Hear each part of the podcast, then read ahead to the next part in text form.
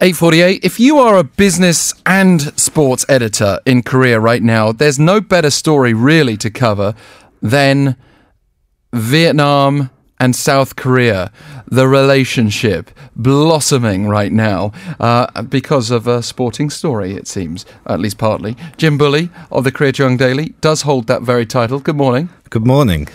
Yeah, so uh, the quote that we are focusing as an excuse to kind of talk about this is uh, from Kim Do Hyun, Korean ambassador to Vietnam. South Korean ambassador, of course. Um, personal exchange between the two countries would increase to an unprecedented level as more Vietnamese people are expected to visit South Korea. Now, this is interesting, isn't it? Because uh, a lot of people from this country have been going to Vietnam already for Yep. holidays.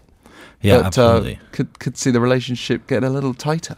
Yeah, I mean, Vietnam and Korea already have a very good relationship. Um, that is about to be or is being dramatically improved thanks to Vietnamese football team head coach Park Hang-seo.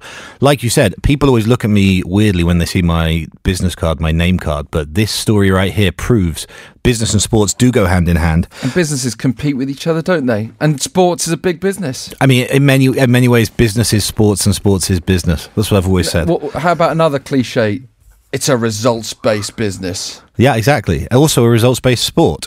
Now, speaking Yeah. of results, obviously, I'm sure you're aware and have talked about a lot that Park Hang seo, the Vietnamese national football team cam- cha- um, head coach, led Vietnam to win the Suzuki Cup this, or was it last weekend, I guess?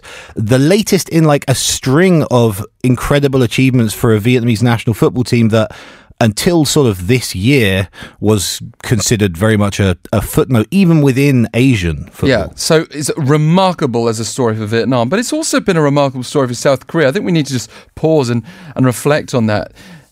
You and I both being English, if an English manager was abroad doing well with a country, they wouldn't get anything like this level of attention. They might get some attention, but it wouldn't be. I mean, we've already seen it in cricket and rugby and other sports where you know, it, it, it's not necessarily something that would be celebrated quite in this nationalistic fervour.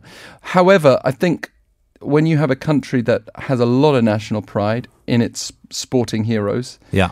y- the, the, the ingredients are there for South Korea to celebrate this. Yeah, I think that's true. And I think also, I mean, South Korea didn't care too much Korean news at the start of the year, you know, when uh, Vietnam ended second place in the under 23 AFC Championship. It was kind of a story, but it wasn't that big. But then as uh, Park's fame grew in Vietnam, so did Koreans' interest in the story, I think. And I don't know. I mean, you're right that these things tend to kick off much quicker in Korea, but I could see a scenario where an English coach, especially one who has previously coached the England team to some extent, you know, goes off and makes Vanuatu a fantastic footballing nation, we might start to become interested. I, I certainly think would get some interest, but I, I just have noticed uh, people who are not really interested in football becoming interested in this story and a lot Yeah, of posts on social media. I, I, I think it's great. I just perhaps there's just more football chatter in England. It's such a big sport that it kind of uh, individual stories often get drowned out. Yeah, that's also that's definitely also a factor. I mean, here in Korea right now, there's basically two football stories. You've got Son Heung-min off doing great things in the UK, and you've got Park Hang-seo. Until we get to the um, to the Asian Cup in January, those are the two stories. There's also the implication, and this would perhaps be the case with England if they were struggling, that, wait a minute, there's an English coach doing well abroad, why don't we have him managing this country? Yeah, yeah, yeah. That's true. What, is that even a possibility, do you I mean, think? it's not been a discussion. Park Hang-seo has a contract with Vietnam that I think is supposed to run until 2022. I might be wrong. and, about and of off course, the top of my head. Paolo Bento is, you know, on solid footing right now here. So I'm not saying like next week, but Yeah. for the future. Yeah, but you never know. I mean, Korea cha- has a history of changing managers very quickly. I mean, I, to be fair, we all do, really. Um, Bento's done fantastically so far, but he's not played a tournament. So in January, we'll see what happens, I think. Well, whatever the ins and outs are of the, the reasons for this national passion, what we have is great South Korean interest in Vietnam and great gratitude in Vietnam for this particular South Korean. Exactly. And then that's kind of had a knock on effect that there is actual. Actual like numbers, balance sheet numbers showing that Korean businesses in Vietnam appear to be benefiting from this general sort of positive feeling.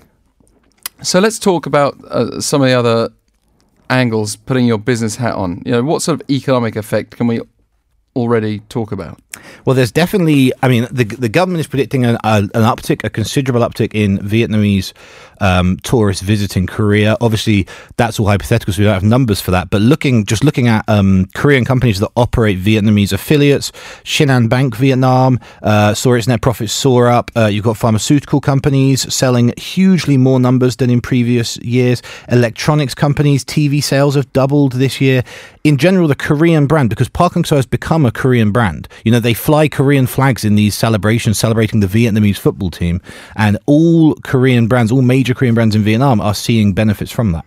I don't want to just jump on the whole easy Hallyu K-pop comment here, but it's impossible not to consider that these are synergistic. Yeah, absolutely. I mean, it's all forms of soft power. For the last for the last, I don't know, 10, 15 years in Korea, we've been talking almost exclusively about a culture based soft power. Perhaps there's also a very considerable sporting soft power as well. Yeah, well, we're seeing the evidence of it. Um, looking at some of the numbers, then Shinhan Bank, Vietnam, uh, using Park as its commercial model, and then seeing net profit soar fifty-seven point nine percent on year. Yeah, that's a huge amount. And you got you've got the same thing. Um, Bacchus, the energy drinks sales are up hugely. They used Park in their ads. Um, Samsung TV sales have more than doubled this year, and and you have to also think that Korea has got quite a positive image in the country as well because a lot of Korean companies have fairly recently moved factories to Vietnam. So Korea is actually quite a big employer as well. So Vietnam as a football team was not really on many people's radar before. Was uh, Park Hang-seo on your radar at all as a sports editor before this year? I mean, not for a long time. Back in the sort of 10 15 years ago he spent some time as a as a manager of the national team you know like in between i think before he think he was like the acting manager for a while so right. he was i was aware that he existed but absolutely not no and it, it makes you wonder uh, when we sort of ask ourselves what you can do with that success. Um, th- there was the example of, say, Chris Coleman, for example, who led Wales to this miraculous rise in the global standings. He then took the Sunderland manager's job. Okay, perhaps a poison chalice. Yeah. And it went horribly wrong. That's on my mind because Netflix have made this amazing documentary about Sunderland's plight, but it, it, it tells us a lot about the footballing business. Yeah, and it, I mean, a, a, lot matters about the image you've built up. You know, he's built up this image as, a, as sort of this hero of Vietnamese football. So far, every move he's made has been perfect. For example, the $300,000 award he was given by one of the sponsors of the national football team for their most recent win donated the whole thing to Vietnamese football. A special man. Yeah. It would seem. You've got to go and get an interview with him when you say, yeah, this is business and sports editor from the Korea JoongAng Daily, you're guaranteed. Absolutely. He's definitely going to answer that call. Jim Bulley, thank you very much. Thank you. Good to have you here. That's just about our show for today.